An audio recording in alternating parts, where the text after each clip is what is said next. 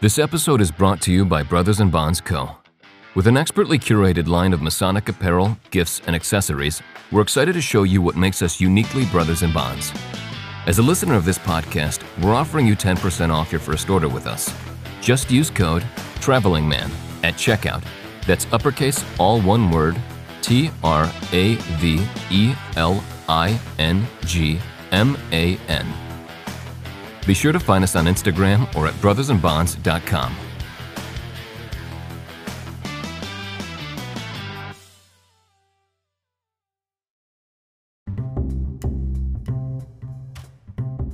Hello, welcome to episode 47 of the Traveling Man Masonic Podcast here in the 24th District of Ohio. I'm your host, Worship Brother Jim Hall. On today's show, we'll have Worship Brother Ryan Crisano interviewing me on the Season 2 wrap up.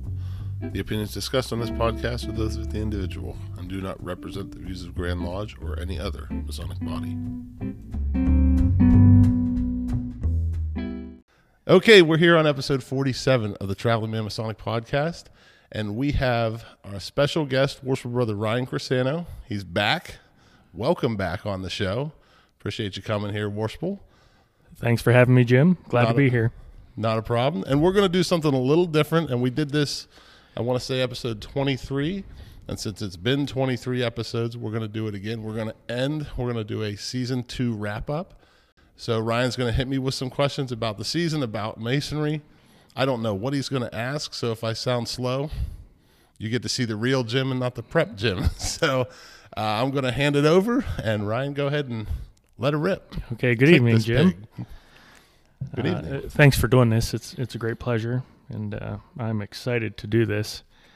Uh, so, so the first question is pretty straightforward, and it, tell me about yourself. Uh, what bodies do you belong to? Oh, all right. Let me think here. Um, East Palestine Masonic Lodge, number 417. Um, my Blue Lodge. I am a member of Youngstown Chapter 93, Beekner Council, number 20. I, I'm a dues paying York's Rite member. I apologize if I mess this up. And St. John's, number 20, Commandery. And if it's if that's wrong, I apologize. I'm almost certain I'm right. Uh, I'm a Valley of Youngstown Scottish Rite member and a member of the Al Koran Shrine and Youngstown Shrine Club. For right now, I have a few. I've been kicking around Grotto, and I just I've talked to Dan Olenek, who is uh, their guy there, and I just have not been able to make a meeting. He's invited me up for a steak dinner, and you know, for me to turn down a steak dinner, something must be going on. so that's going on. And then um, Right Worship Brother Jason Gorney talked to me about the Allied Masonic degrees, and I really That sounds really interesting. I had heard about that. I've I've heard people say, "Hey, I got an AMD. I got to go to this." I've seen the green, the green aprons, but that's where my knowledge of it was. And when he really started talking about, it, I was like, "That's pretty cool." So we'll see. We'll see about that. Once again, more dues, more cards, more nights. uh-huh. My wife loves that, but that that's where I'm at right now. Terrific. What initially drew you to Freemasonry? The money, Yeah, me Yeah. too. power, wealth. Gold know. bars. Yeah. I was contacted by a very high up Illuminati member. You too. Uh, yeah, and you know, since then I drive a 2012 Chevy Traverse with a it has a light out, you know, in the front. So I don't know when the wealth comes. Maybe it's year 10, coming up on year 9, so I'm Well, I'm past year ten, and I've not received it, and I drive a 2007 truck. that- so. well, I'm better looking than you, so it might well, be. that's true. no, you know what? It it always intrigued me. You know, living in a small town, I pass the the building. You know, every day we go downtown and you see Square and Compass. And my grandfather was a Mason. I can remember his gold ring vividly. And you know, I didn't. I don't know if there was a fear of asking or you know just not not sure how to approach that conversation. My my grandfather passed when I was a freshman in high school, so I didn't have a lot of time as I was maturing to actually have that conversation. You know, you know, by freshman year I was not mature at all. I was a mess. I'm still a mess, but this is mature and that's bad. You know, but you know, there's always a curiosity there. And I'd kicked it around a little bit. And once he passed, I never really had a venue, never really had a driver to be like, you need to go do this, or somebody, you know, I didn't have another uncle that I knew of that was active. I do have an uncle that is now, but so so it was just always on the precipice of it's there, but there wasn't that big push to get there. I never really had a vehicle to get there. Okay. Uh, Since you've been in, you're going on a decade now, close to it. Come, coming up on nine years. Yeah. Okay. Yeah. And you're very active. Is it what you expected from when you began? No, and, and the crazy thing is, you know, I had a gentleman here yesterday. I was talking to. He's talking about joining the lodge, and he asked me. He's like, he's got a buddy that told him about it, and he's not from the area, his buddy, so he pointed us in our direction. And I said, the crazy thing is, you know, we say we take good men and make them better. And you know, obviously, if you're getting asked to be here, you and I know this, and most listeners, you're probably a good guy. Mm-hmm. You know, you don't get the nod if you're not. So when I when I came in, you know, I thought, as everybody, you know, secret society, a lot of wild things that are you know behind closed door. Not not the Illuminati thing that you hear. you know, I did not believe that smoke, but you know, I thought there was going to be some real. I don't want to take away from it that there aren't a lot of really awesome things that are that we do in those degrees that aren't special and memorable. But it wasn't what I thought it was going to be, you know, and it, and especially right after those degrees, you know, your head's swimming. Like, Right. you know, people come up, how was it? It was good. Yeah. I'm like, I don't know what just happened. Yeah, it's going to take me six months to sort out all the information you just gave me in that degree. So. But but the cool thing, you know, and, and telling this gentleman yesterday this was, you know, through the years, we talk about the rough ashlar and the perfect ashlar, and you talk about that chipping away and making yourself better. And yeah, you can see it. It's a pretty basic, you know, take the rough stone and make it more finished the best that mm-hmm. you can. But in your life you can't you can't equate that as easily you know because there's a lot of different facets of you whether it's in lodge or in work or at home or whatever it may be you're doing. And talking to him and telling him about my journey of starting through the chairs and being shy and you know not confident. And before I knew it it was my last night in the east. And I just took a little time to reflect on all that journey. And I didn't realize it was happening in front of my face. And you don't get to see it. You know it's that it's like that slow burn. You know it's happening and then all of a sudden shit it happened it, it was happening the whole time and you don't realize and that was that's the beauty of it that you know when you jump into it and you really become active that's one of the things that freemasonry can give you that you don't realize Well, that leads into my next question here. Many people who are in lodge and active in lodge, when you see younger guys join the line, yeah Freemasonry inevitably changes men. And my Sure. question to you is how has it changed you as a man, as a mason, a husband, a dad, a neighbor? I, it got me to buy a tuxedo. Step one. no, you know, you always, at least in my head, I, I try to think of myself before I was a Mason. You know, I'm a good man. I, you know, I'm I'm a God fearing man. I don't attend church regularly, but I believe and I pray and you know try to live my best life. And my family's kind of grown as I've been in masonry, so I don't want to say I've been a great family man before because, you know, my kids have came right before and during masonry. So, but the thing that it really, what what I think about is, let's say I go out and some dudes park too close to me and I just mf. I'm like, what are you doing? Why are you parking here? You know, all this stuff. If it's just me, it only looks bad on me. And, and this is, I feel like how masonry keeps everybody sort of in check Right. to an extent is if I go out there now and just rib somebody over whatever it is, parking, taking too long, not turning when they should. And if I, if the windows are up, I may still do that because I'm just I'm Italian and I get worked up fast, you know. and, um, but I know that if I do that, I make you look bad, and I make East Palestine look bad. I make Chad Kapinski look bad and Jason Laramie. I have to say them in the podcast. I'm contracted. um, Jess Rains, all, but honest to God, and, and and those are just guys that I always bring up because you know very close people, on top of local guys. But there are so many guys that I let down, and then on the fraternity as a whole. Now they look at this guy and it's like that's how Freemasons act, and I cannot stomach that on the fraternity because how much the fraternity is given to me.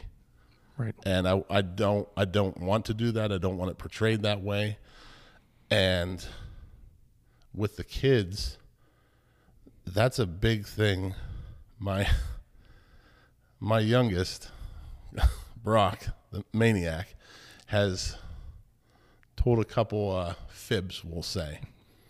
And you know it's it's one of those things where you have to be delicate in how you approach that with the kid because you could go like the gym you know full blown 11 and ranting and raving. Well you know all that's going to do is scare the scare your kid into if i tell him the wrong thing he's going to blow up and i don't ever want it to be easier for them to lie to me than tell the truth Right. and one of the things that I tell them in that is, do you think both both of them are very excited about joining masonry? And one of my things is, do you think if you join masonry you could say that? They're like, no. I'm like, then you can't say it now. I'm like, or somebody may not let you into masonry. It only takes one vote. And then, especially Brock, because he really, his eyes get big and that, you know those gator tears just come out but that you know that's kind of how it kind of wrangled me up keeps me straight Very good. We think that we are an important spoke in the wheel for promoting a civil society. Uh, why is Freemasonry essential to help society you know be civil? you know and and that's a big that's an important question for the time that we're in right now i think that it's a an explosion of things to do not not masonry life in general. Life has sped up to the extent that right now i could say you know what? I would really love a 49er snuggie and get on my phone and order it right now and have it tomorrow. Or you know what? I want to play whatever game whatever thing on my phone on my compu- computer. And on top of that I can watch any sporting event, wrestling event, event. I can stream it. I can stream past ones. I can stream like 30 years of WWF wrestling. I'm not saying WWE because hmm. the golden era was when I enjoyed it, you know. And on top of it, events. Everything's speeding up, you know. When I was growing up in the late 80s and the 90s, and you were growing up in the 30s or 40s. You know, no, you know, early 80s, we'll say. but think about that time. What what did you do? You rode your bikes. You you maybe would call somebody or stop at the house that had all the bikes at it. Yeah, I would that- ride my bike to the house, track knock on the somebody door. down. And now, you know, there's so many more things that can really let your mind race. And on top of it, the access to information. I didn't have Google. I had, you know, Encyclopedia Britannica. Yes. Yeah. And, you know, those and those got dated pretty fast. You know what I mean? So that was my source code for any knowledge from Negley, Ohio, where I grew up. There was no mecca of information down there. It's just the corral and the and the, you know, um, but the amount of knowledge and things you can get into and the news sources that get in there as well and just push and push and push why masonry is essential is when you come through these doors right now all of that stops.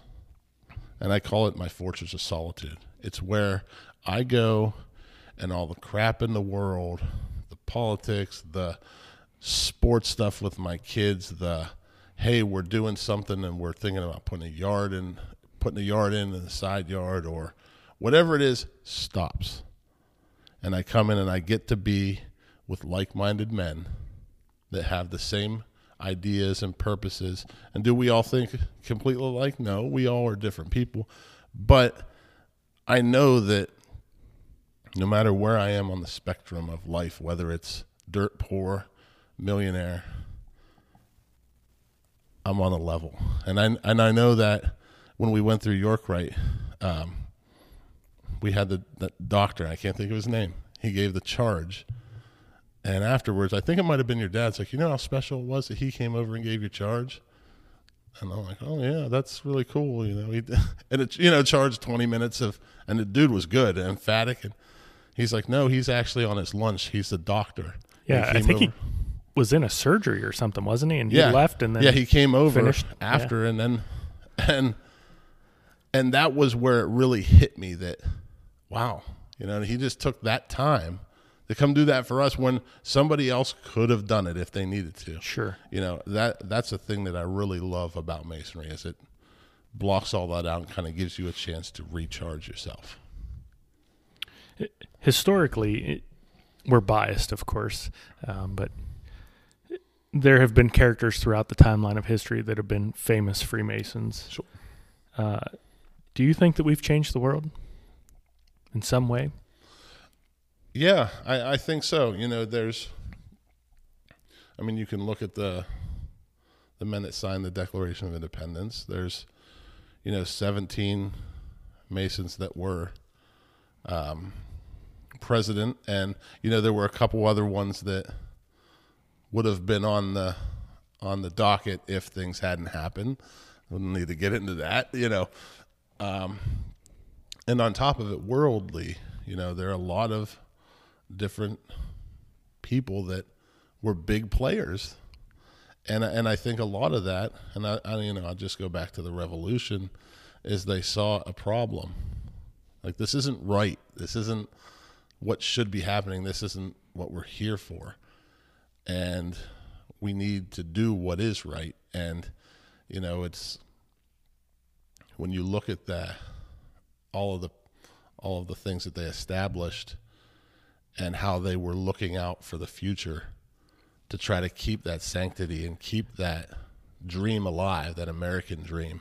Right. You know, I, I think that that Masonic touch holds true through that all. I, I like how you just said that, the Masonic touch, because I, I like to think that everybody thinks that the American Revolution was sparked by Freemasonry, and I don't believe it was. I, I think it was influenced by Freemasonry, Sure, by sure. good men banding together and joining together Right. and uh, deciding to do something. Absolutely. Um, but I think you can find that throughout history around the world. And I think that's terrific that throughout history, Freemasonry has influenced or set a standard for individuals to affect the world in a good way. Yeah, absolutely. Um, are we still effective at changing the world, Jim? You know, yes. Do we cause revolutions? No. I, I don't want to say I, I don't want to say that, but I I think it's changed, you know, because the time has changed and you know, at that point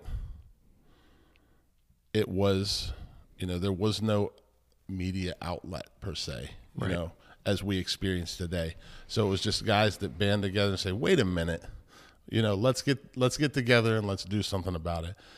And you know, over time, there's certain periods where I think maybe we scaled back, and some of that, you know, was of our own doing. You know, we want to look inward and not outward, and I think at some point that kind of pigeonholed us a little bit into what we're experiencing now, trying to push ourselves back out into our social media and Right. all of those different things that a lot of different jurisdictions are doing. I think that you don't see the big changes because there's so many other red light things going off that this is happening, that is happening. But you know, it's the kind of thing when when we went to or when I went to the you know, went to the store and this has been three or four years ago. Um, ben Barnes, who just got elected, just got installed last night as senior deacon of our lodge. You know, his mom said, I, I'm so proud of him and so glad that you and Ryan didn't stop asking him to join because what a, what a man it has changed him into being.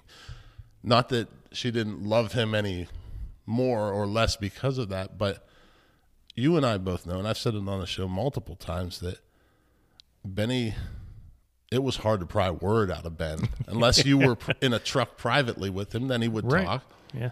and now he is just blown up. He's changed tremendously. Yeah, good. and you know, at our at the one day class, the last one, he did the charge in front of 150 people and didn't miss a beat, and you know, didn't speed through it like a maniac. You know, he just very well composed, and so I think that that's where you see the changes in the helping is is on a small one to one scale. For the most part, you see big ticket items sometimes. You know, we we did the disc golf with the uh, East Palestine Community Foundation. Lodges are doing that. Grand Lodges are sponsoring. We Grand Lodge of Ohio gave fifty thousand dollars this year in donations to the Children's Hunger Alliance. We are helping, but I think that because of the amount of media that goes on, sometimes that can get pushed down the ladder a little bit. Sure. So you see that more on a small scale of, you know, parents or friends or whoever, or you know, people that didn't realize they were were Masons, and all of a sudden, wow, what? Look at what he's doing! Look, I can't believe this. So that's where you see a lot of the change, I think. I think us setting a standard and maintaining a status of being a gentleman is very important in this day and age where technology is exploding and it, technology is at its infancy although we think it's amazing right now Oh, sure. um, people can do and say whatever they want on the internet and i think one of the most important things we could do when we're online is maintain that status of being a gentleman and, and set a Sure. standard and not get drug into those fights and silliness on It- the internet And you know, there's so many that it's very easy. I know. I know myself. I've had paragraphs written, and it's like, delete do we? Should I go down this road? Yes. And and that's the same thing as when I that guy cuts me off or whoever. I need to look inward a little bit and say, wait a minute, is this where I need to be as a person, as a Mason? And for the most part, that helps guide me. But- I've uh, said it before, and I have probably one of the most scarred tongues from biting it so often because Yeah. there's so many times you can really just fight back and have the opportunity to destroy somebody. And I've learned, and you've learned, and many of us to just And- take it with a grain of salt. Well, and you know what? The thing that really, you know, I think especially you and I's place, and and a lot of guys, especially you know Masons in general, I'm very passionate Yes. about what I'm passionate about, whatever that may be, and when I see somebody bashing that, you know, that upsets me because it's you know it's my thing, and well, it's part of your identity. It's And- who you are. and you know I really want to let loose, and the you know I think about masonry, but I also think right now if I if I just tore into you on why the Browns are better than the Steelers, just gave you every every possible reason why you shouldn't be a Steelers fan. If you were a Steelers fan, would that change your mind? Hmm. No, doesn't matter. And that, and that's that's why you get into that keyboard warrior thing, and it's like, what are you getting into except messing up your own mind and getting yourself off of center where you need to be going as a person, as a family man, as an adult. So, kind of a hot topic here for many lodges in Ohio and in in the United States and around the world. Our numbers are clearly declining. Sure, absolutely. So, what do you think is more important?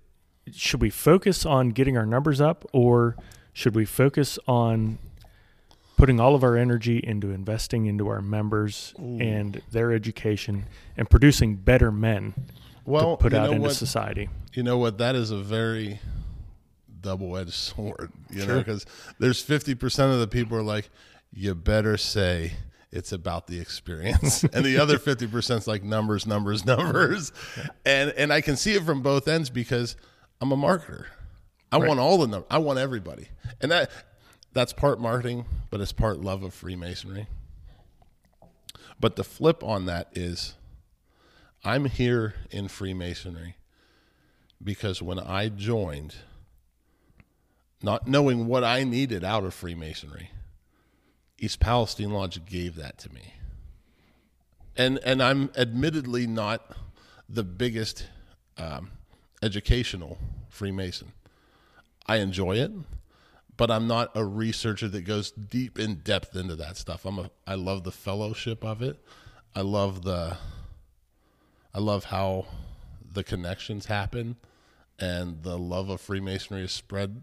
I got a I got a package yesterday from Chad Kapinski. He took a tra- he took a trip to uh, Wisconsin to see family, and he hit he hit a lodge in or Scottish Rite in Indiana, I believe. If I'm messing this up, Chad, my bad. That's you know, I'm trying to recall it. And then he went to Oregon Lodge, which I've sat in on in Wisconsin on Zooms, and they sent me back a hat, and there was a a Wisconsin Grand Masters pin, and then a book that Chad had sent back to me.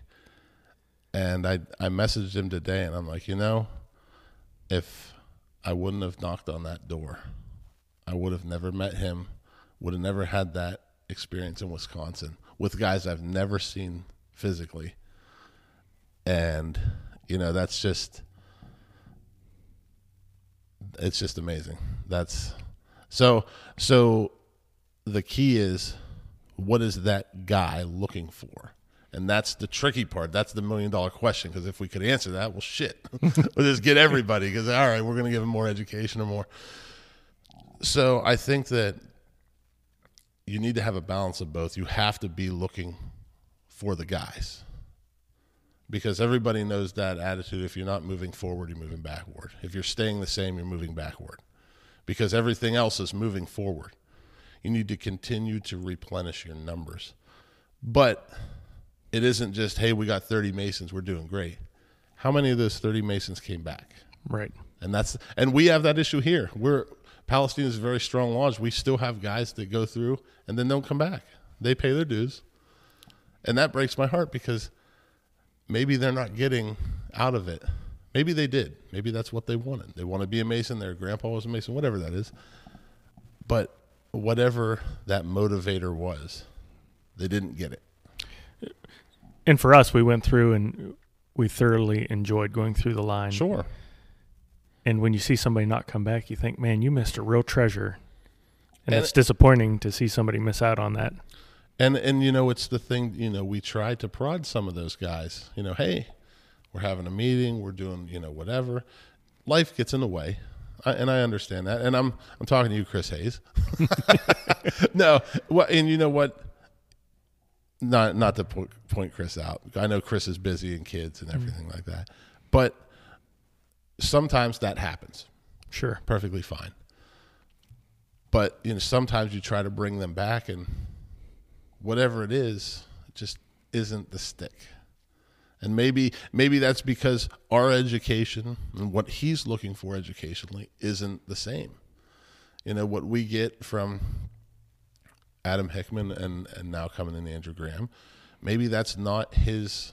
Maybe he wants that real deep dive into the meaning of the square. And you know, that's if you look at arts and sciences lodge, that's their thing, man. It's small numbers and big ticket things like that. Right. You know, they and they're intentional. They're very intentional in like if you and I showed up there two times and said, This is cool. And I I know a lot of those guys, they wouldn't just say, Here's a petition.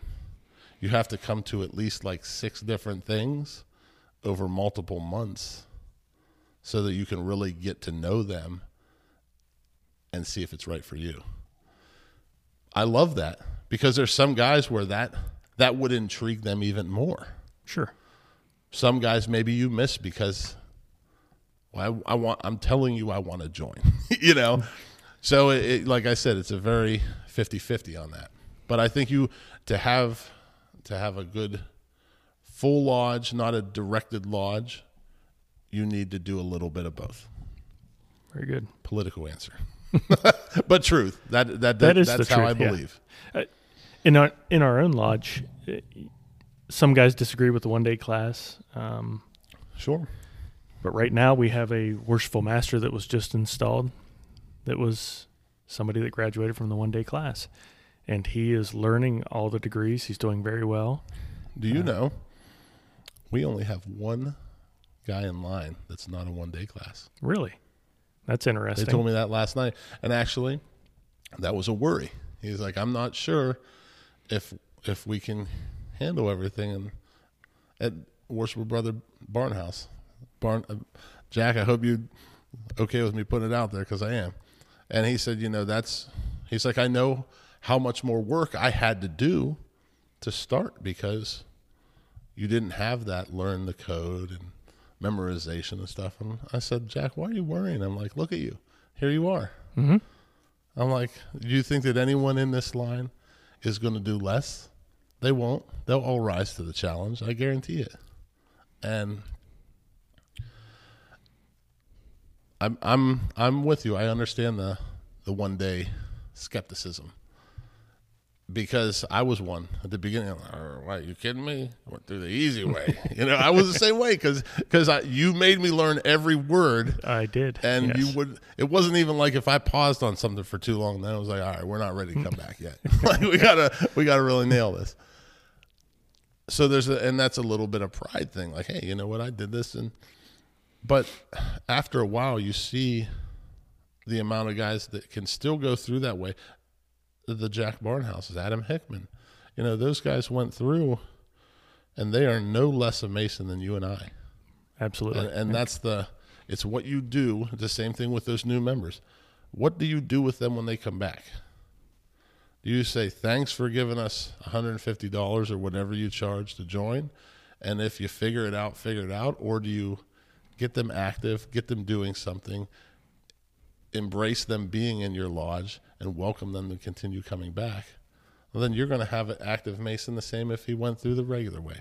Well, I think one of the best examples with worshipful brother Jack Barnhouse is that he will tell you that he's a one day class guy, Sure. but after he came back and watched a couple degrees, he was inspired.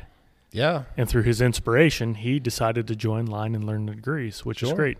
So it's it's on the lodge also to inspire your members to do that work. And and I think that that's not to jump into a little different, but that's on the lodge to provide good work. Sure. And that you know what, and this is the district officer in me coming out a little bit. I'm not even to that point yet. I'm just education officer, but because of the where we hold our our own lodge, you know, I'm upset at our lodge if we're not nailing it.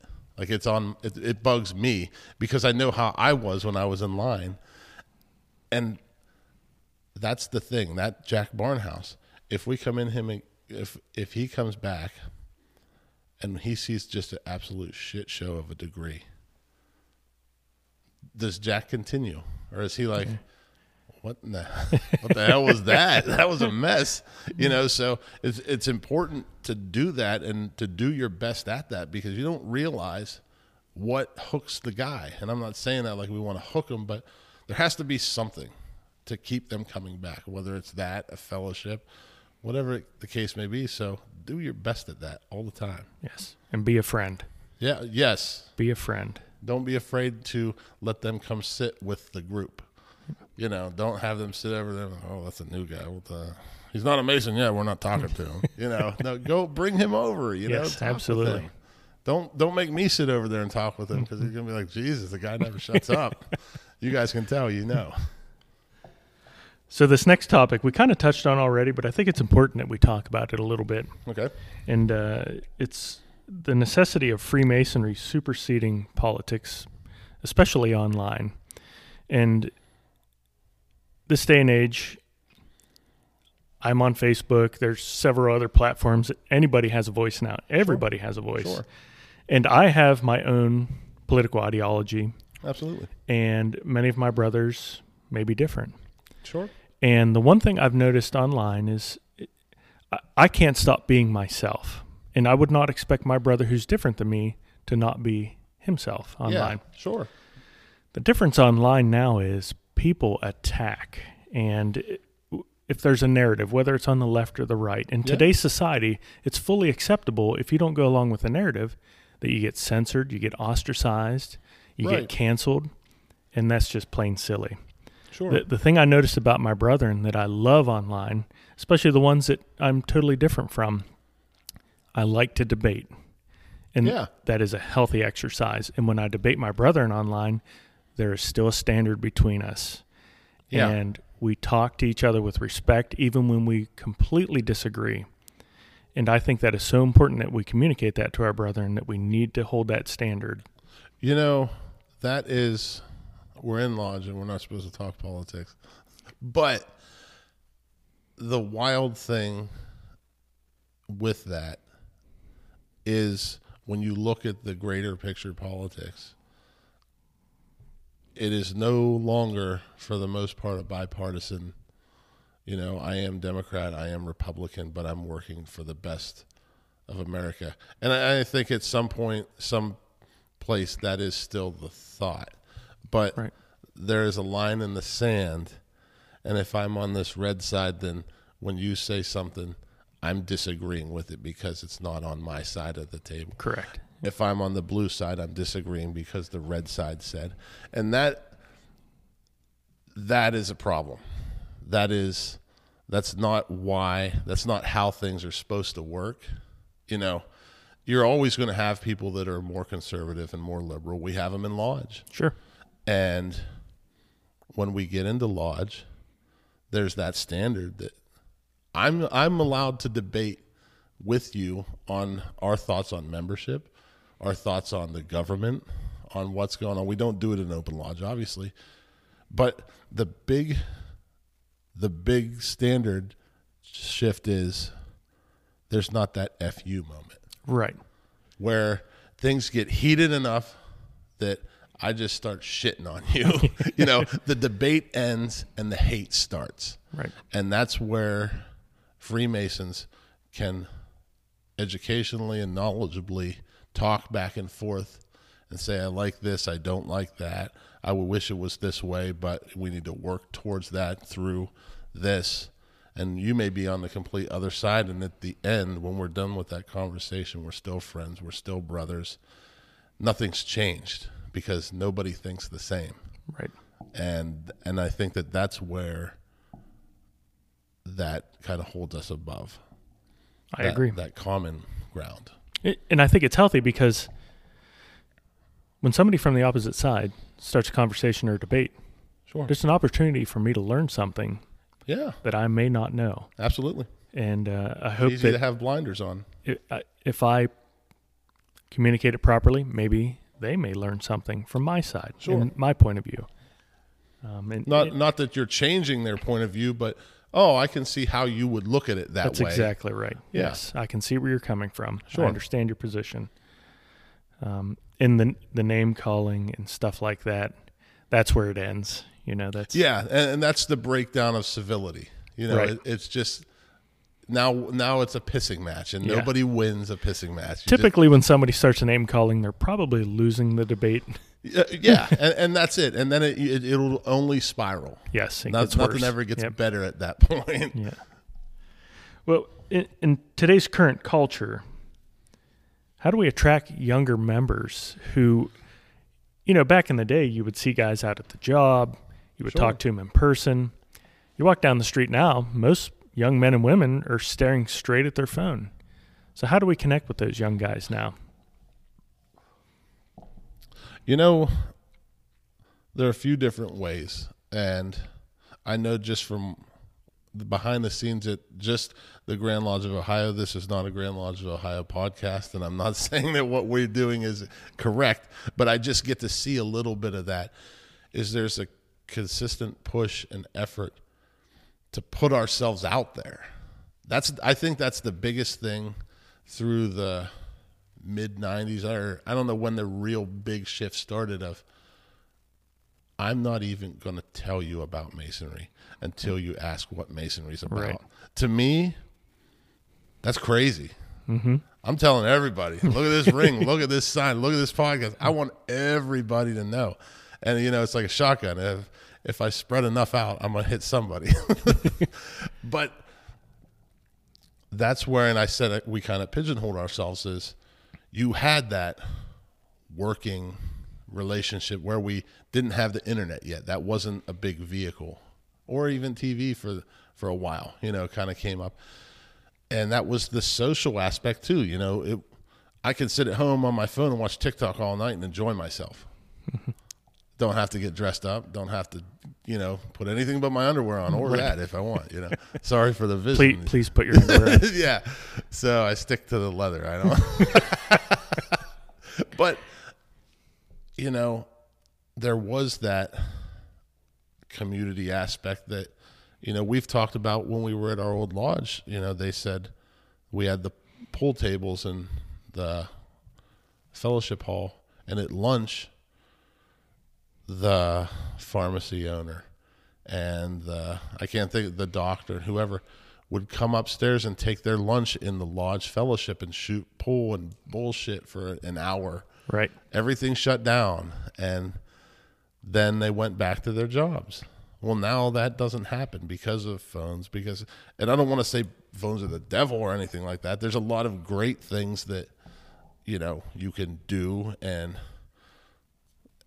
COVID, you know, we're not allowed to come out. We can have all t- sorts of virtual with everyone all over the place. You know, it's a real blessing in disguise to an extent. But now kids walk through with their hand, hands, looking at their hands, and you don't see the square and compass Right. sign as much. So we need to put ourselves in places to be seen. And that's where we start with that moving on social avenues. How do we promote ourselves so that they're looking at it and seeing it? And the, and the, another thing with that is the younger crowd. It's what younger crowd? And um, I was talking with Brother Fluff from Texas. He was on earlier, and that kind of divine intervention of when Freemasonry finds you. You know, if Freemasonry found me at 21, everybody here would be ecstatic. Oh my God, we got a 21 year old. This is solid gold. You know, but my life wasn't ready for Freemasonry in the extent of what I, the capacity I do now. So if I found Freemasonry when I was 21, 22, 23, maybe I'm just a dues payer now. I, maybe I'm a 18 year member. That doesn't make sense with the hmm. math. Jeez. Not a math guy. but you know, maybe I'm a 12, 14 year member of what it is, but I never come. Right. Because at that time in my life, I was still trying to figure out college and, you know, figure out getting married and building a house and starting a family. So, Freemasonry would not have been a priority at that yeah, point. Yeah, it, it would have been a almost a hindrance of, you know, I'm trying to get all this other stuff done and not. I hate talking about it like that, but if I looked at my past life where I was, you know, it found me at the right time. Was you know, so that young age, maybe that's not 19, maybe that's 25, 27. You know, aiming at guys that are through their college years of beer pong, taking a door off and playing, you know, partying all night and you know whatever that is. You still don't do that? I don't. The she gets really mad when I take the door off. I usually just drink in a basement by myself just cry myself to sleep. No, you know it's it's where you're at in life. So if you if you have somebody that's kind of starting a career and they have a wife or a long term girlfriend, they're kind of setting their ways a little more now. And I think that th- those are the people that we need to we need to be open to all, but we need to be cognitive of where people are in their lives to make sure that we're conducive to them too. So uh, I enjoy history, and I know you do too. Um, in the past, it, and I'm speaking as an American, and I know that we broadcast around the world. Sure. But specifically for us here in the United States, I like reading old communications from the Alamo, the Revolution, Yeah. and it amazes me the bond that those men had with each other and especially the masonic brethren because you there's a distinct difference between when you read something between freemason brothers and just other guys in the military or whatever was going on at the time Right. and uh, do you think that what we're doing now is going to have that same influence on people throughout the future Yes, absolutely. okay Absolutely. I, I think that and and this is just from feedback I get from this podcast, which it blows my mind that people listen, number one. You know, because I, I never think of that as wow, somebody should be tuning into my voice. I just do it because I love talking about masonry. I love going back and forth in different journeys and different aspects of it. And there have been so many people that have commented or whatnot. I just talked to a to a guy maybe three days ago on um, Facebook Messenger and said, you know, I was thinking about masonry. I didn't know who to talk to, and I was kind of nervous about it.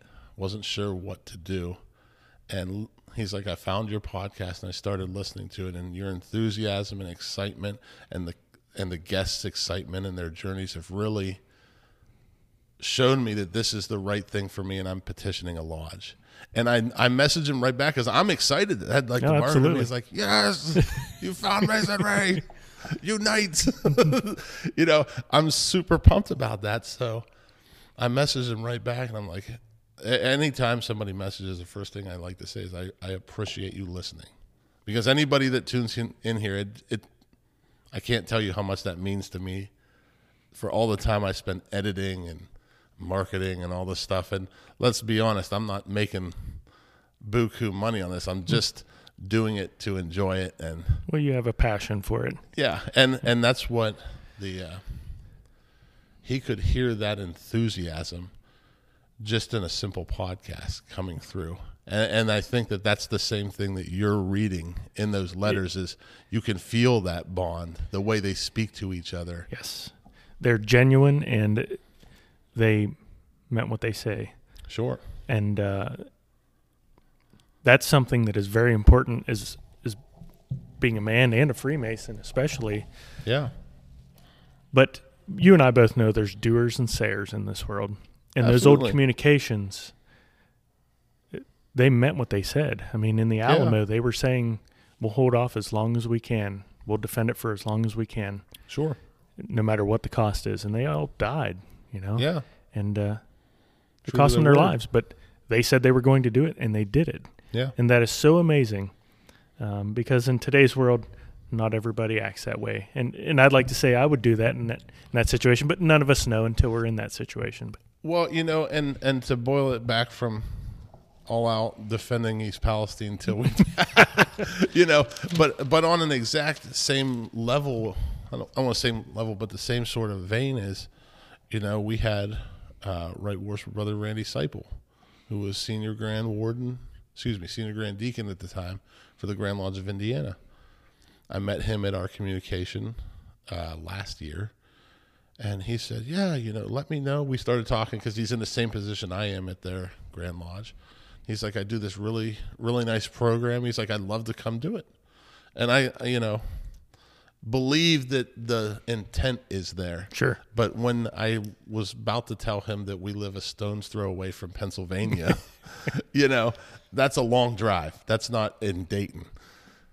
And he's like, "Well, yeah, let me know, and I'll I'll set it up." And you know, him and uh, our worship brother Kelly Washington drove six hours to give to give a twenty minute, thirty minute presentation, and it was a great presentation. It absolutely was, but he was genuine. He said that he was going to do that, and there have been more times than not that I said, "Hey, I'm going for a podcast or for wherever," and Bree's like, "Where are you going?" And I'm like, "Cleveland," or you know, we went down to surprise Jess when his son got an entered apprentice, and that's three and a half hours away mm-hmm.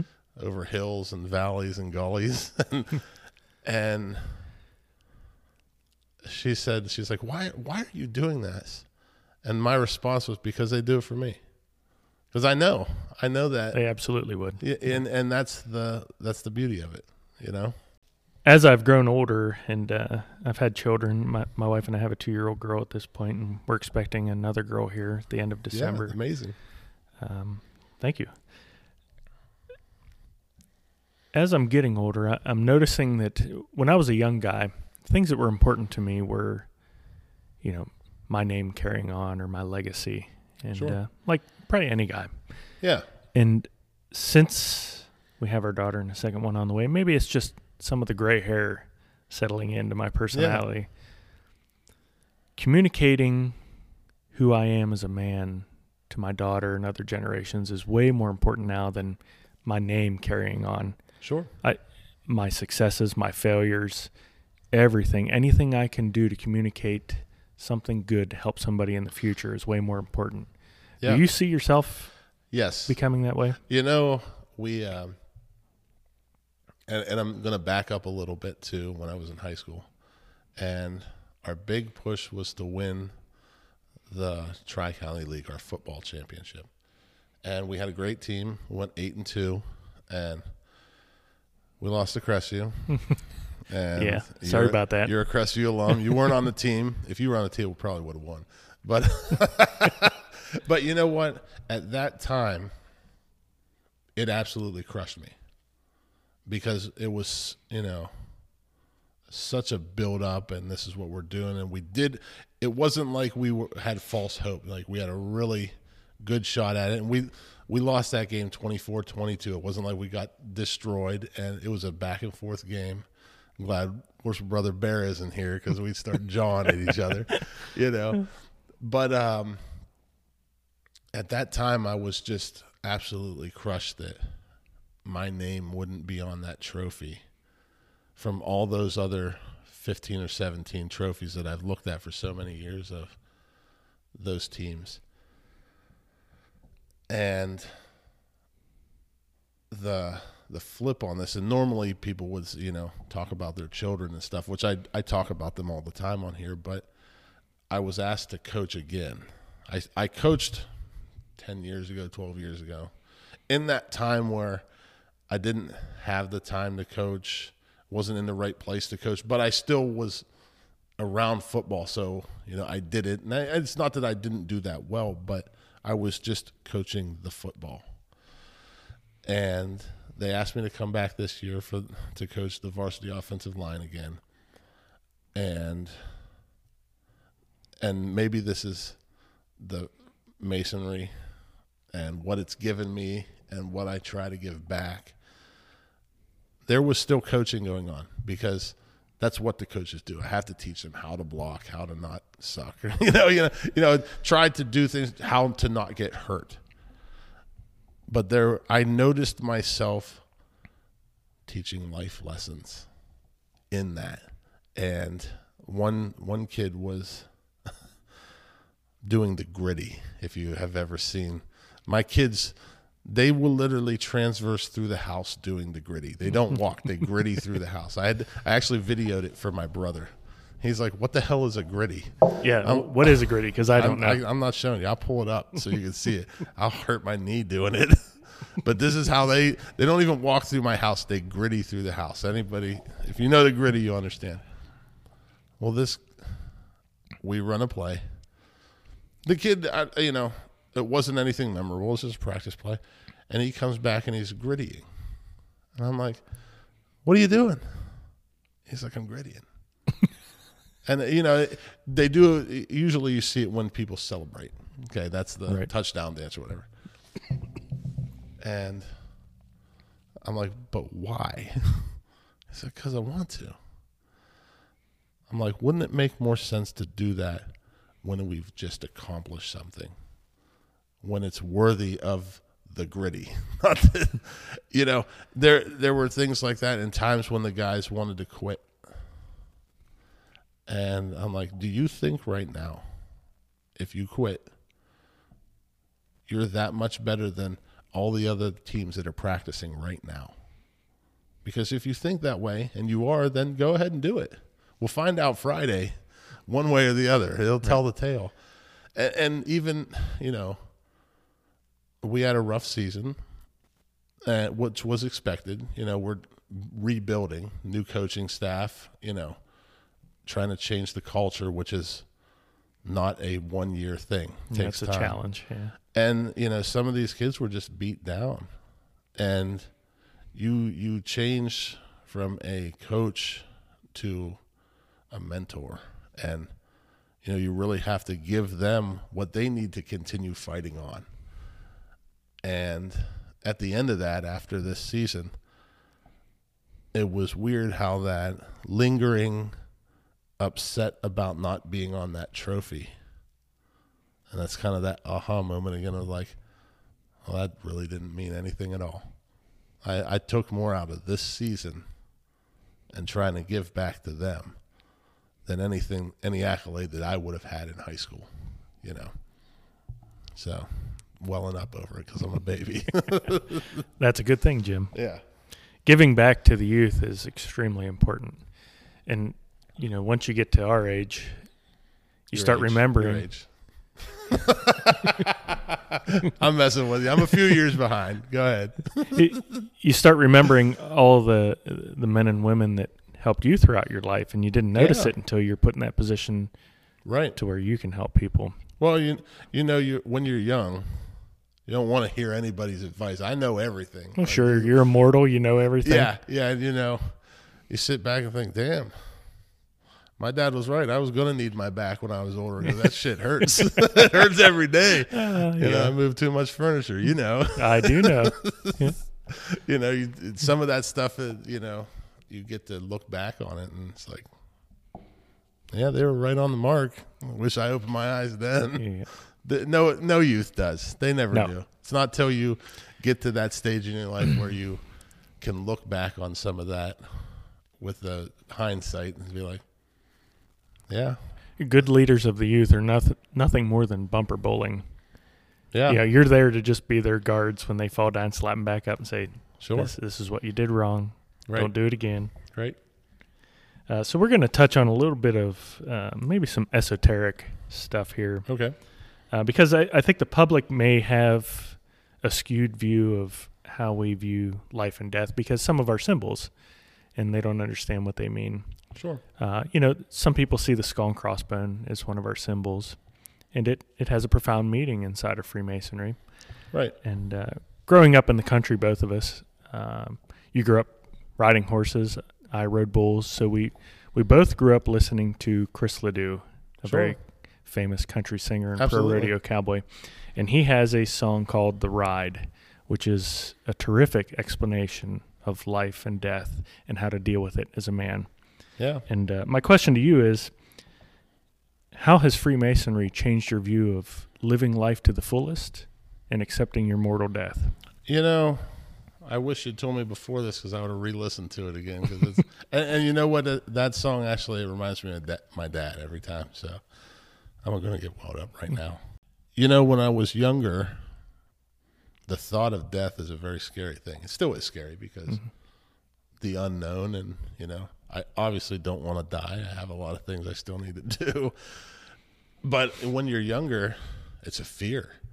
Like, oh my God, you know, it's the end you know, and you you you, you hear of horrible accidents that happen and whatnot, and people's lives snuffed out before their time, and it's a very scary thing. and you it's hard to equate that at that age. Same with all the other stuff looking back and seeing, you know, what you've been through. But going through Freemasonry and talking and the symbolism and things like that, I know that it's just another part of life. Yes. You know what I mean? It's part of the deal. It you know, and there'll be greater things to come. And and that's You got me. Um, there are certain parts of that journey I'm really looking forward to. So that's probably the, the most you're going to get out of me without me completely train wrecking the blubbering. I, I'm. Do I want to pass away? No. But when it's time, I'll be ready and looking forward to meeting everybody on the other side. Very good. Jim, what what is your ultimate goal in Freemasonry? If you could just look into the future and say that is what I want to accomplish or I would really like to change this or help these people or this person in the world, what's your ultimate goal? Hi, this is Jim Hall, host of the Traveling Man Masonic Podcast. I'd like to personally invite you to check out Brothers and Bonds Co., our sponsor and houser of our merchandise line. Go over and check out all the cool things they have for the Traveling Man Masonic Podcast. Thank you, and back to the show. You know, my ultimate goal, and, and you and I spoke about the years that I was kind of wading through, not finding masonry. Had an interest in it, but I feel like if I would have got, even though I said if I got joined early, maybe I would I would have still been here because I know me. But some some people that's a legit could be a problem. But for that decade that I searched for Freemasonry, searched for something to anchor to, you know, that is one of the things that I want to do. That's why I do the podcast. That's why I do as much social media stuff as I do. It's not because I want Jim Hall to get 30,000 listens or to get his own lapel pin or something. That's just cool little things. It doesn't mean anything now. The guy that messaged me two days ago that said, I'm comfortable with joining Lodge. The gentleman yesterday that texted me, I was supposed to meet up with him today to pick up his petition because he wants to join. If I can be that avenue to spread the light of Freemasonry and open their path to let them knock on that door. That's what I want to do. Well, you're doing a terrific job, and I appreciate it. And I know that. Thank you. A lot of people in Freemasonry really appreciate that because you, you're navigating through uncharted waters for our fraternity, and I think you're doing a terrific job. Thank you. I appreciate that. So, this is kind of a cool question. Uh, again, you and I both like history, and a lot of Freemasons tend to like history. Sure. And I always go back and, and read things from former people that I revered throughout history, and some of them Freemasons, some of them just regular guys or women. Yeah. But say 200 years from now, there's a guy researching Freemasonry, and he stumbles across this podcast. What is your message to him? Wow. um, join. you know, I, you know, I don't know if I. That's a hell of an elevator speech. I was not expecting that question at all. Jess Rains was big on elevator speeches and what's your masonry, and you know, if he's researching it and looking for a pathway in, if that's what we're talking. Am I guessing that's what you're meaning? He's looking to join, or he's just looking. Where Where's he going with masonry? Is he trying to join it, yeah. or just seeing what it's about, or what do you want to say to him? It, because society is going to change, culture sure. is going to change.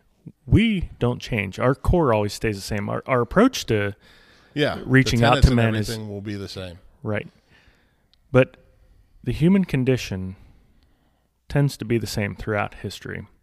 Men suffer from the same vices sure. and problems no matter a thousand years ago or 200 years from now. Right.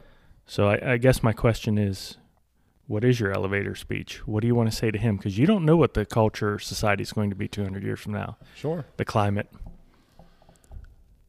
I would tell him that Freemasonry is one of the best things that has ever happened.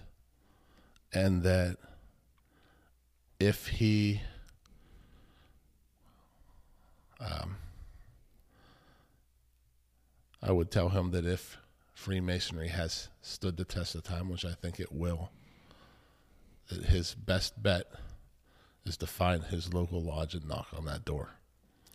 Because the pathways that'll open for him, and that's not a career thing. I mean, I've I've just completely got lucky in what has happened in my life that thing the stars have aligned. You you won't join masonry and get a get a great job and you know I'm, I'm not saying you can't but what masonry will give you the pathways and the connections that it opens are unparalleled and they're unparalleled because they're true i have i don't know 4000 friends on facebook how many of them do am i friends with you know what I mean? That doesn't mean I don't like them. I'm friends with them because they're I know them out of some way or another.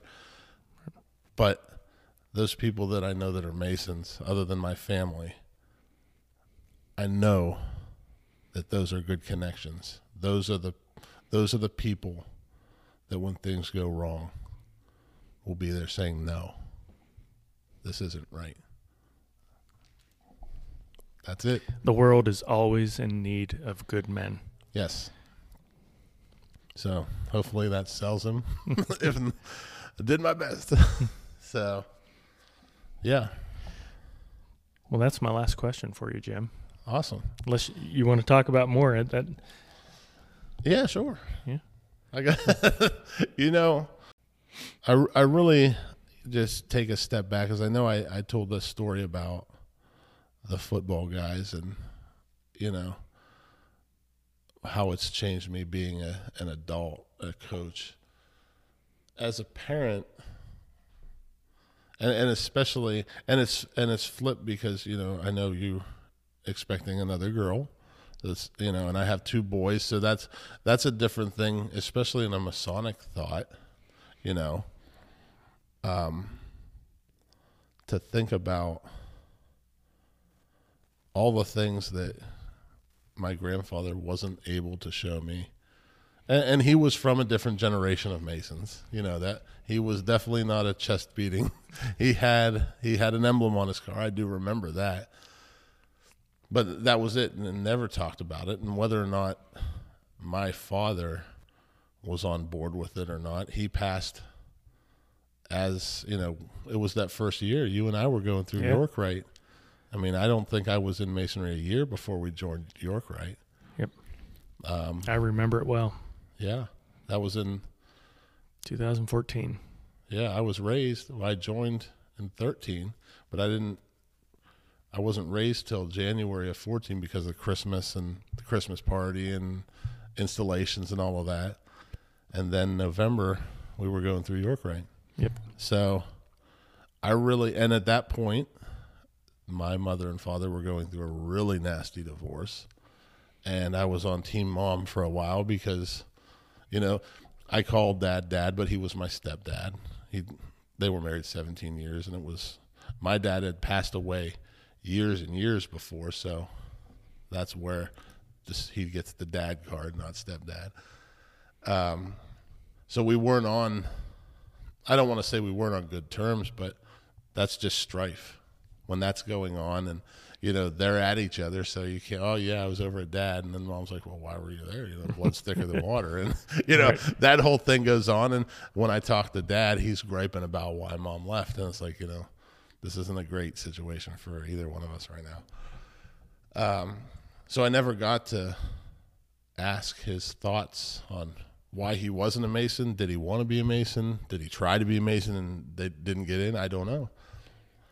You know so to pass that on to them the beliefs and the thoughts and being a good man and always keeping that in the in the front of their mind. Whether or not they ever join i would love them too. But if they're better men out of it because i'm a better man from it then it served its purpose for my children. So. Okay, here's a random question. yeah shoot. Why do bagpipes have the ability to hit you emotionally so hard that Damn you either want to smack somebody in the head with a hammer or hug them? So Scotland the Brave gets me friggin' hype. like I mean like I'm a whistler. Number one, I can't play an instrument for shit. I can whistle like a son of a bitch. And and my oldest whistles, and I didn't realize this is completely off topic. When I was delivering when I was delivering furniture, I was working with Evan. You know Evan. We Yes. were- Yeah. he came out and he's like, "Damn it, stop whistling." and I'm like, "Oh, I'm sorry. Yeah, I didn't realize I was upsetting him." Sure. He's like, "I know where you are at every point in the day." He's like, "You're in the house and you're whistling. You're walking in the truck and you're whistling. You're you're delivering furniture and you're whistling. I know where you're at." So I'm like, "Oh, you know," kind of open my eyes. Like, all right. And then after that, you go. I'm, I start to whistle something like, "Oh shoot," you know. My son, Jack. Oh my God, he whistles so much, and it's like, shut up! I feel like Arnold Schwarzenegger, you know. And and I know he just loves it, but now I I get why Evan was so upset, you know. But uh, when those come on, especially that one, man, it just I'm ready to run through a wall, man. I don't know what it is, but then on the flip side, you know, like Amazing Grace, just I, like I just welled up right Yeah. now, and it, it's it's a plethora of, you know, they played it at Dad's funeral, and they played it right when they do the last call because he was a fireman, and you you know your dad's a fireman, your brother's a fireman, you know, Sure. you know you I'm sure you've been your policeman, so you know that serviceman, and it just it's an immediate, and it's I don't know what it is. Del, I'm gonna have to ask Del Braun. He was on here. He's a He bag- would be the guy to ask. you know There has to be a scientific reason. because it's and to be honest, it's such a weird instrument Uh-huh. you hear the thing. You hear the drone. and then it you know then it starts firing up and it's such a goofy it isn't like a trombone or a trumpet or something it's just like a bag and you know it's all yeah, kinds it's actually of a sheep's gut that they yeah it, it's formed into an instrument of warfare. yeah and talk about just hitting all the levels you know whoever whoever thought that up man kudos to them Kudos to that person. I never got moved like that with a saxophone Kenny G's pretty good but man he ain't that good Uh, you don't know how to do jazz hands. that well, you know. but you know, that's uh that's a good that's a good thought. I never The the only other instrument that's hit me like that, sometimes a fiddle can can do that, but really the Man. the bagpipes are the only thing that I I like I like that the versatility of a violin because you can have one of the most beautiful it almost sounds like the song is dancing like a, you know a ballet dancer the way they're playing it and flowing and graceful and then man you can just turn up into that fiddle and it just is it, it's amazing. It's two different instruments in one. Mm-hmm. Like that's really a i've i've toyed with trying to trying to i've bid on a couple violins just to try my hand and i know it sound like a goon but just because it's such a wild a wild instrument i love it. It, I think it's interesting, it, and I have zero musical talent. I, I do have a, a lap dulcimer that I play, uh, and I'm not good. But the violin or the fiddle, they don't have frets, so it, you just have to learn it. yeah you kind of get the it's not like you can sit there and read a book and Yeah, put your hit- fingers on the fret, and yeah that's something you just have to learn. Yeah. Yeah, it's it's wild, it's wild. What and, and this is kind of, you, you know, posted a picture last night. Barry got elected as director of the Youngstown Shrine Club, Yes. and this is something that, you know, once you were worshipful master in uh, 2017. Correct. You know, were you LEO for Wade? I knew you were LEO my year in 19. I asked you. I, I can't remember for sure, but I believe that, that I was. Okay. So you were kind of right back in the Lodge. Yeah. And then you stepped away from Lodge. You you know, your business is taken off and building the house and the family and all of that. Completely understandable, which you know, the light in East Palestine is a little dimmer when you're not here. But it's exciting to see you being active in the shrine. And, and that's something that we talked about. And you said this is kind of, you know, I talked to Greg, Greg Burbick a little bit, and this is really what I want to do. And you're a director at the Shrine Club, and uh, Jack and Barry just join, and Barry's in there. So what, what has uh, inspired that? I don't want to say change because all of the appendant bodies do great work and great, you know, humanitarian things with different different things all over. But what was the co- what was the draw? Because I don't think it was just drinking. We can do that anywhere, sure. you know. Yeah. So what was the draw to say, you know what, I really kind of want to be a little more active in the shrine because you were Blue Lodge hard for like ten years. Yes, and, and I still thoroughly enjoy Blue Lodge. And we are very fortunate in East Palestine to have a progressive line where we have people lining up typically to join the line. Yeah. So even if you really enjoy your own lodge, once you have completed your year in the East, you need to get out of the way. I mean, that's just the right thing to do. It would be selfish to try and hang around, uh, and there are plenty holes to fill to help people yeah. in supportive roles. Uh, but as you said, uh, my wife and I had a lot of things going on, Sure. and uh, out of necessity, I stepped away for a little bit, just for my personal life. N- Right. And I I truly missed being here. Um, but as far as the shrine, uh, the innocence of children is what drew me to that. Okay. Um, you can directly impact the, a a child's life in a positive way just by helping out in the shrine. Uh, whether it's by being a director, being a driver, in some way you are helping a child's life become better Immediately. immediately. Sure. And uh, children are special, and Yeah. I, I really enjoy just helping generally. Yeah. Um, the shrine is a special place. It, and guys, Blue Lodge is very formal for the most part when we're in lodge. Sure. You know, when we get out of lodge, we, we Yeah. have fun as guys. Right. But the atmosphere is a lot more laxed. It's something that fits my schedule a little better with my personal life right now. Sure. Um, but that's what drew me to it. Just wanting to help children. You know, the the feeling of stepping back or moving out of the way. It's and I don't usually share a lot of what's going on in my head right now. You know, it's usually what's happening, what's happened, or different stories or connections. I feel that way a little bit right now, and, and it's Jack Barnhouse, if you're listening, this is not because you're a master. I, it's not anybody in the line, but there is a certain time when you have to step back. And, and, you know, part of that is, you know, when you come out of the East, you're just moving into your, yes, you're still worshipful, Brother Hall, Crescano, whatever, but I'm not the master. They may still ask our advice because we're past masters in different situations, but it's the sort of thing with what's going on in the district and all of that. I would never want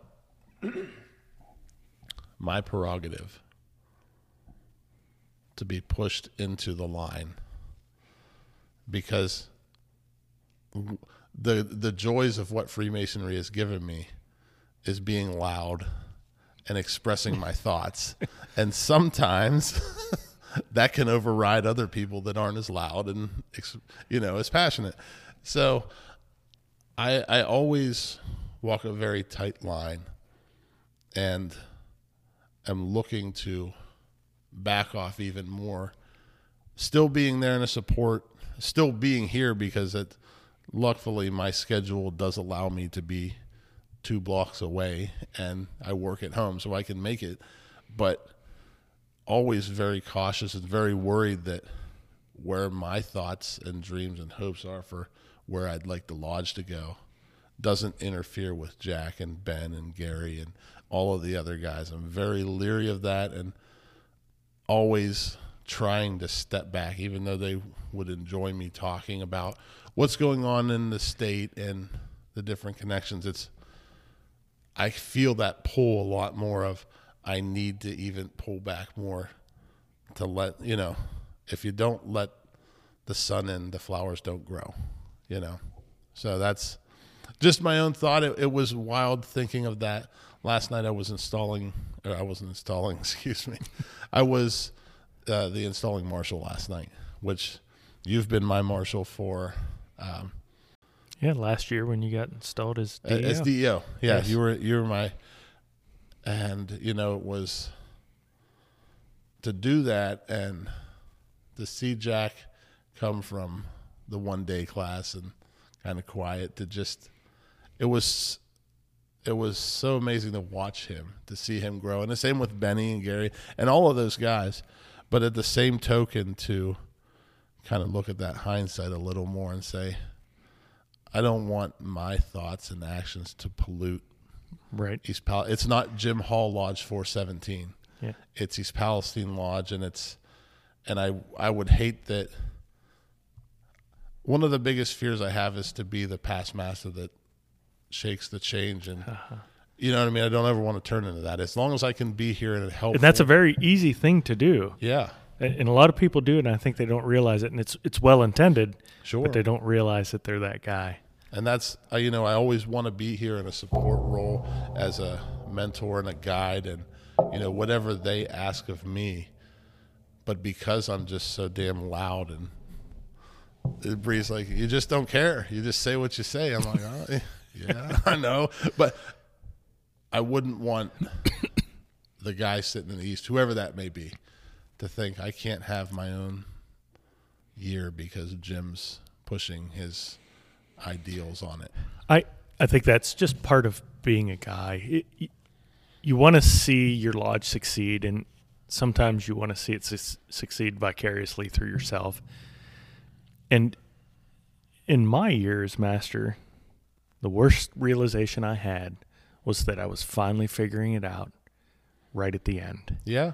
and a little history. Uh, I was brought up my mother and father. My father is a former Marine, and worshipful brother Tom Crescenta from Negley Lodge. Sure. So I have a very, I guess, Marine Corps or military approach to leadership. That's how I was Sure. brought up. So during my year, it was all about let's lead by example, Yeah. let's motivate, let's inspire.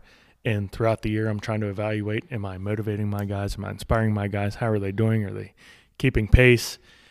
In your last meeting or two, it hits you. I've just about got it figured out. I, this guy's good at this. This guy's good Yeah. at that. All the pieces are fitting together. We are a very effective team. Sure. And then elections happen and you're out. Yeah. And then you have that realization that I had a really good thing going. Now it's the next guy's turn.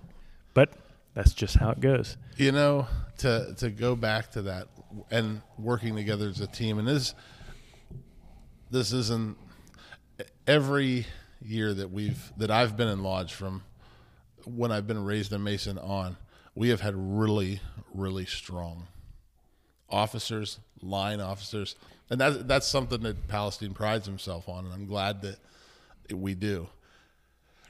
But it was cool last night. Um, worshipful brother Jack Barnhouse got installed, and his boss, brother Jim Nolf, and uh, work associate, uh, right worshipful brother Dave Collins. Yeah. you know they they work together, and they kind of got him into masonry, and right worshipful brother Collins is a member of Negley Lodge. He's a past grand chaplain He was grand chaplain for Kevin Todd in 2012. So he has been across the state, seen hundreds and hundreds of lodges.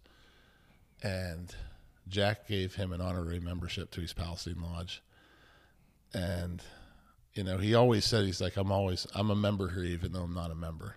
And Jack just said, he's like, he's a member here, and he, now he will be a member. but, you know, he said, and th- this isn't being big headed towards any of the other lodges because there are lodges that are doing different and better things than Palestine does this. But just from our, you know, perspective, he said, you know, I'm so proud to be part of one of the strongest lodges in the area. And he's like, maybe even the state. Yep. And I, I harken back to your inspection. I was just going to bring that up, but I didn't want to sound Uh, braggadocious. so- Well, and and that's where the tie together was. You know, you talking about being such a great team and just in tune and you know working together. And I was sitting in the south. I'm staring right at the chair because he was two seats beside me. And at that point, him and Jim Feast were, I think that meeting, that was their 417th because or maybe it was Jim Feast. I don't remember. As our lodge number is 417. That was the amount of inspections he'd been at consecutively. yes, Holy shit. yes, Like, I tried to make it to 23 or 24 my master year, and I made it to, I think, 17. And that was like, and it's a challenge. at the end, like, Yeah. I, you know, I'm just like, that's over. Thank God. And, you know, he did it for decades, you know, just really grinding. But Dave, both of them were head to head, back and forth. And, you know, like one of them, like, was in the hospital at one point during the day and still made it to the inspection. Like that's how intense they were was. dedicated. Yeah, And you know, Dave leaned over and said, "He's like, I haven't seen this degree that we were doing this good in ten years." And those words from him carried so much weight because you know, and anybody, and this isn't meaning that their praise isn't worthy, but everybody's going to say, you know, you did really good, and we did. We really knocked out of the park that night. You know, you had a great, great degree. You know, but Dave knows what it takes to put that whole thing together. Knows all the parts in it. You have to know everything to understand that it, if it was good or not. Because if you don't know the lecture, then you're just nodding your head like, "Oh, that sounded good to me," mm-hmm. you know. So to hear that, and then to hear him last night say that, and just you know go back to where you're talking about how by the end, you know, we we had a lot of practices, and there was that expectation of, you know, I don't want to let you're you're doing what you're doing up there, and I mean, you did. You're like a one man show that night. You did the lecture. Barry did the charge. You didn't get to do the charge. Did you do the G lecture as well, or did you have Bob I did not. Bachelor? No, I think I think Bob did the G lecture But- that night. to be the master and to do the lecture, that's a big deal. And on inspection night, you know, on top of bringing everybody in and getting all of that decorum right, you know. So, you know, that really n- nails it on the head of how well oiled that machine was at the time. I, I thought that was one of the best compliments we could get Yeah. as as a collective lodge from him Yeah. Because he has seen so many degrees sure. put on by different lodges. So Yeah. we really appreciated that. It's, you know, it's hard. You can't put that on a plaque somewhere or something. It's just something that lives in your heart and your mind. That's memory. exactly right. and that's just one of those like I was just and and even to this day I'll say it I was upset because I you know I'm sitting junior ward and I don't have a big part it, I wanted more. I just wanted to be part of it. Like yeah let me say something you know and I did my best to do the lines that I had. That's all I could do you know it's my station. But I was able to take in the majority of that because I don't have a big big part. And just it's almost like when you when you watch a big game and your team's winning and not that we weren't supposed to be good you know i don't want but you know when you're the underdog and you think you're going to win and you're getting closer and that nervous excitement of like oh, don't don't be the guy, don't mess up. And it never happened. The ball never dropped. And I know we're kind of bragging a little bit, but that to me that is that's a core memory. Not to quote a Disney movie, but but it is. That's one of those like. I when I look back, that's a bright spot in in the chain of many bright spots of light that we get. You know, but it was cool to see how that all triangulated together. Do you got anything else you want to go over? Let's talk about how our friendship has developed. Okay. Because, be, what year did you st- start working? I started working in holy shit. I know it was uh, April twenty third, twenty eleven. 2011 or 2012? 2013 August August 2013 is when I got my petition read. Okay.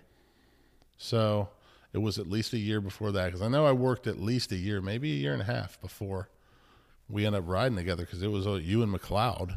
Oh, yeah. Yeah, and and at that point there wasn't a lot of like we had People crews. didn't switch up. Yeah. had crews, and you just you know And I'm sure many of you have heard through the different podcasts that Jim and I used to work together. yeah And uh, that's how our friendship started. sure But without Freemasonry, it most certainly would not be to the level that it is now. And, no and Jim is a very good friend of mine. And uh, I credit Freemasonry for that yeah because that one day in the truck, I brought it up and Jim took off with it. He was uh, sure very curious, and I gave him the information that he needed to know. eight Uh, hours of it. Eight hours of it. yeah, it didn't. I don't. I don't know if you were tired of me asking the questions, but I know I was asking everything I could come Well- up with. like you have a platform now to communicate to people to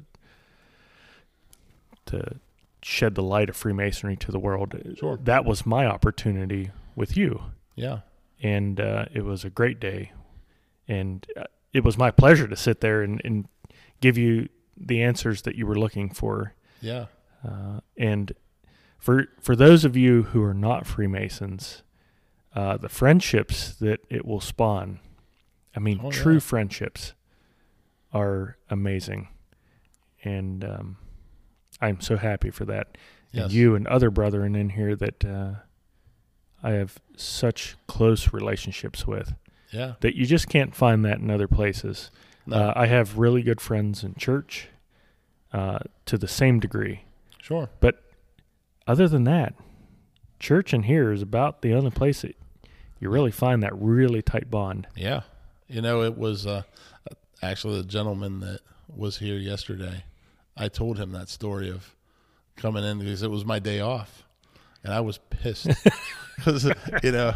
Uh, you were Ed- stuck with me in West Virginia all well, day. you know, and Ed Tobacco, God rest his soul, he calls me on Thursday. My day off was Friday. He's like, "Hey, what do you think about coming in on your day off?" And I'm like, "I don't want to," because I was like, "No." And I, he's like, and you know how Ed was, mm, like it w- was not getting off the phone yet, right. and and I thought about it for a second. I'm like, in reality, what am I going to do other than lay around? I'm not going to hmm. do anything. I'll I'll come in and hmm. Make a couple bucks. yeah, make a couple bucks, and maybe my Saturday load won't be as bad because I helped everyone out. You know, you know that kind of bartering in my head. And you know, at that point, even though we had worked together probably about a year, I can't remember the timeline exactly. I don't want to say we weren't friends, but the way the delivery teams worked, you had the driver and your helper, and that's who you were with four days out of the week, and you had one day where the other guy was off, Right. and you would have another guy. Like you knew who you were going to be with. And that and- alternate guy was typically set. yeah. So, and I never rode with you. We never the the majority of, I mean, really, the only time we had a long conversation was you telling me about Nick losing his nipple. Yeah. And that was, you know, everybody got back one day. It was a slow day, and we were just sitting around. Well, how we didn't get told to go home, I don't know, but we're just sitting there, and that story came out. Like, you never heard the tale of one nipple Nick? Which is world famous now. oh yeah, you know, One nipple Nick is And you, I love when you see pictures, young pictures, and other people will circle and be like, "See, look at it. Let the one will breathe." He's gonna murder me in my sleep. I'm sure. I don't think he appreciates it. Well, you know what? That's what brothers are for. That's what brothers are for. Yeah. But um, you know, we rode together, and it was. I, I mean, I can remember right off the bat. You know, try, you know, you try to get that. You know, so what are you into? You know, you do sports, and no, not really. I you kind of root for the Steelers. I'm like, okay, well, I I love sports, so. you know, put a line through that and continue on. And we found Tombstone, which that was a. Well, that turned out to be a great connection. Yeah, and for anyone that doesn't hasn't watched Tombstone, turn this podcast past off and go watch it right now. Yes. You know, you, it'll change your life for the better. Um, but then you brought up known Rube Ginder. I'm like, oh yeah, I wrote, I've known Rube for 20 years. You know, he's been at the yeah football games. He's uh in town all the time. He's been a school board member. He was a school board member like 20 years. He's like, I see him at the lodge. I'm like, you go to the Moose? I don't. I never see him at the Moose. Uh, I never see you at the Moose. And you're like, the Masonic Lodge, and and that was it. I don't remember anything else after that other than just talking about Lodge all day long and asking for a petition. Yep. And you know, I mean, through that, that's you know, that's ten years of you know going through York Rite? And you know, we I lost my dad, and you lost your aunt, Yes. and you know, we kind of leaned on each other then, and you know, your struggles, you know, with the kids and getting to where you are, and uh, just life in general, and you know, work, working at Sheely's, and then you know, always that that's one of the great things I think in masonry is the strive for more, and not in a sense of I need more money or I want more than you, but a lot of masons you find that are passionate masons are constantly striving to get to a better place. And I and this is no shade on Sheely's because they employed me for over 8 years and did very well by my family. You Right. know, there were a lot of times that if I didn't have that, you know, we would have been in a bad place, but you know, we constantly, you know, we're talking about your business and different moves and what to do and Well, that's something we need to highlight too. I, I want to come back to that. So. you know that's but that was you know there were a lot of moments where you and i would spend on the dock when you were doing you know your job and i'd moved off of the truck and just talking about life and about different plans and different you know because you you have to have a plan you have to have a, some sort of a plan whether it's going to be 100% laid out but a basic idea of where are you going and you know that's really have changed from just working together to a brother to a confidant to somebody that I know. I don't know what's going to be said and when I answer the phone because you know we still ball bust all the time, you know. But I I look forward to those calls, and I'm excited. I was excited tonight. I I was excited to see you at Lodge because you know I know your job is turbulent with you know, and it's getting colder, so that kind of and and the kids, you know, and you got the, Yeah. the young one on on the way. But you know, Well, all of our conversations have not been good. no, not I at all. I, Some of our conversations have been uh, turbulent, and Sure. uh, at different times we sh- probably should have put each other in a straitjacket and sent somebody to the hospital. You know, oh yeah, I'm joking by saying that. no, but but but yeah, you go through rough times in your life, and you lean on your brethren, and you know to back the story up. I tend to take on a lot in my personal life. I don't know, it's just maybe a character flaw or just my drive to to succeed and do well. But right, at the time when Jim was going through uh, early on his, in his Masonic journey and going through York Rite, uh, my wife and I were getting married. We were building a new home, and when I say building a new home, her and I and some family You members, we we physically built it. In fact, Jim I'm- has some videos. He came over and helped I us put, up some a- walls up I on put the second a story. wall. I don't Turns like out he's really afraid of heights. I was there. I he was there. He Did he, my due diligence. he got through it. uh, but yep, got married. I worked full time for a company that Jim and I worked together yeah. at. Yeah. I owned my own business that I was running. Uh, on top time. of that, Yeah. so there were a lot of 80 and 90 hour weeks Sure. working. On top of that, we were building a home. hmm My wife and I were trying to start a family. We ended up finding out that we had some fertility issues and struggled with that for many years. And uh, thank God, we ended up having our first baby girl July 11th of 2020 in the middle of a pandemic. Sure. Um, but there were plenty of times in the middle of all of that craziness that I had to just vent and talk and needed Sure. counsel. And Jim, you were always there.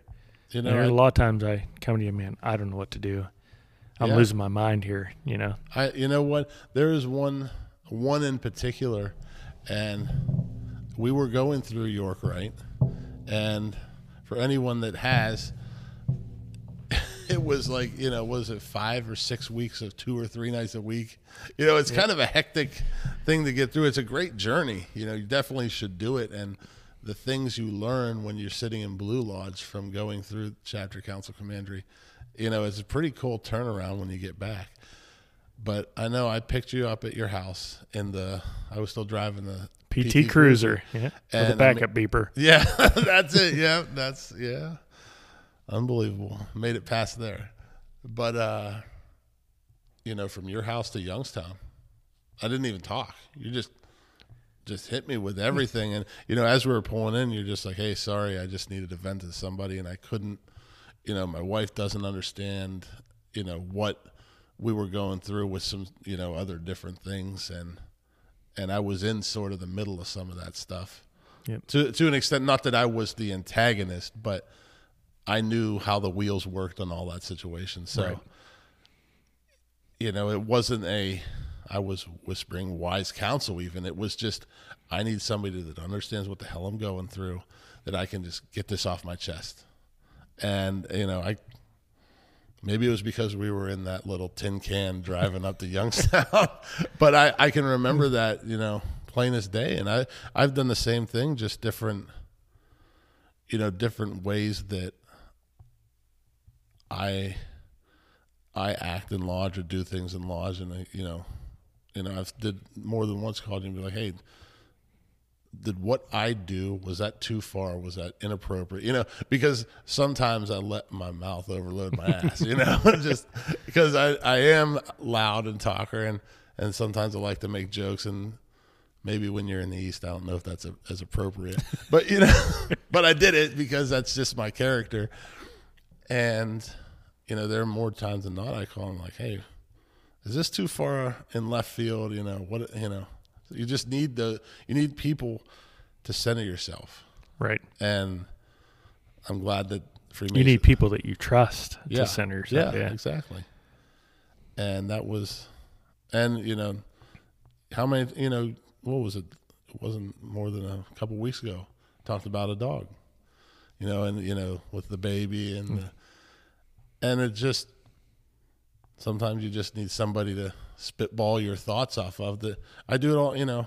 I love my wife, but she doesn't want to hear my advice all the time. and vice versa. It's like I already know what she's going to say. When you live with somebody like 17 years, it's like, Yes. I can already respond for you. I know what you're going to say.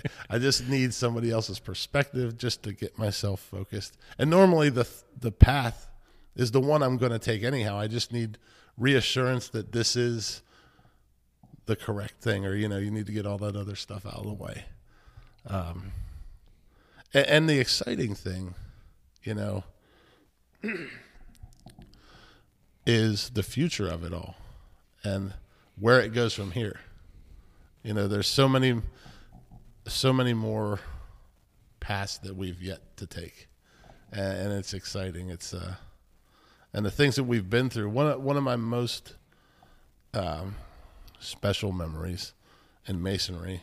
Um, I got installed as uh, DEO, and you were my installing marshal.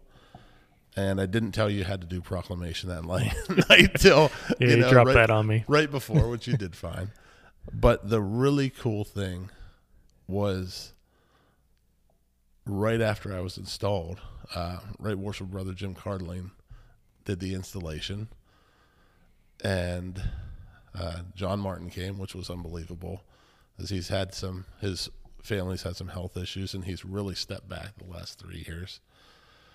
But Car- Jim Cardling had everybody stand, and everybody that was not Masons, it was time to leave anyhow. So he sent them to, for cake, and then we closed the door, and he did grand honors. And right as he did grand honors, you were right behind me. I just hear you say, "Hell yeah!" and, and that that moment, it's it's just one of those things that I'm thinking that too. I can't say that because I have to, mm. you know, be appropriate and whatever. But you just voiced the thought, and it was cool to have that experience there. Well, I had a little slip up. I I was really excited for you and very proud of you, and it just manifested Well, now, and and came out as a hell yeah, which was appropriate. yeah, it, it it just fit the bill.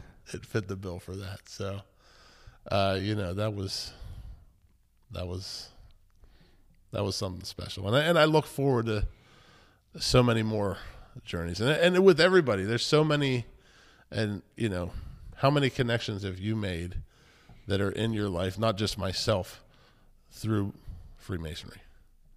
Oh, You know what I mean? exponential. Yeah, and they and they they continue cyclical. Cyclical. You know, you may not be involved with them all the time, and then all of a sudden, you know, you may have something where you're doing something with Jim Cardling a lot for a while, or you know, and that bond. Even though you're not together, the bond is still there. Well, the network of people that I trust in the world grows because the world Sure. is not full of good people, believe it or not. what? And uh, The internet says especially when you're in business, Sure, uh, sure, you just have to be cautious. yeah, But in Freemasonry, it, you automatically have a large family of people you trust. And the more you get out there and the more you travel, and the more you network, you Sure. just have a huge network of people that you can rely on. yeah, Um, not so much for business, but just people you can rely on in general in life, yeah. which is a very big deal. Yeah. The gentleman I spoke to yesterday, he said, you know, sort of that same well, how what does it change about you? What is it? I'm like nothing and everything. and I'm like it's all there. It's all in you. You know, you have the ability to go one way or the other. Your core was there; it just Yeah. continues to sharpen you. And I'm like, but the key with this, if you immerse yourself in it, is when you walk down the road. Let's say you and I walk down the road and we have to stop and converse, just as men, not as Masons. We don't know we're Masons. I may, you know, talk for two, three, five minutes, whatever we need to talk about. You know, that guy sounded like a good guy, you know, and on about my day. And that's it if I walk down that road and I see that you have a Masonic ring on, whatever trips the trigger, before you and I speak, I already know that we have went through the same vetting process as George Washington, as all of those guys have went through, and there is a layer of brothership and fellowship that we have, and we've never spoke a word together. Right. And that's why people ask why. Why is it such? That's why. Because I don't, I can walk into a lodge in Toledo, never been in before in my life. And we, and in fact, um, Ben Barnes, Jack Barnhouse, and myself, when we went to Philadelphia, we went to Williams Corinthian, Williams Corinthian Lodge, and I don't remember the number, but we contacted their secretary and said, "Oh yeah, this is when we're meeting. Yeah, come, come. We'll let them know." And you would have thought that we were, you know, grand delegates, or you know, the way the way we were treated. And it was, you know, we sat down and talked, and and we had a very busy schedule the next morning. They offered, "Come out for drinks. It's on us," you know and it, it's not for a drink. You know, it's not that oh they offered us a drink. They're good guys. It was the exact same fellowship that you and I get when we come in here and just get that block out all that other junk, and we're completely on the other side of another state with guys we've never met, never mm-hmm. talked to, never seen their face, and enjoyed that same thing. Yes. That's what it's about. Yep. Absolutely. And with that, Ryan, I want to thank you. I want to thank you for coming on the season two wrap up. No, we don't do anything really big other than say it's a wrap up so I can do this kind of show. But I want to thank you. Thank you for taking the time to write your questions and really put me through the ringer because you got me on a couple of them. So thank you for coming on the show and thank you for your friendship. Thank you, Jim, for having me. It was my pleasure, and it was a lot of fun. And I am so excited that this podcast is doing so well and touching so many people out in the world. And uh, I, I genuinely appreciate your friendship. Also, thank you. Thank you, and thank you to all of you for listening. And we'll see you again.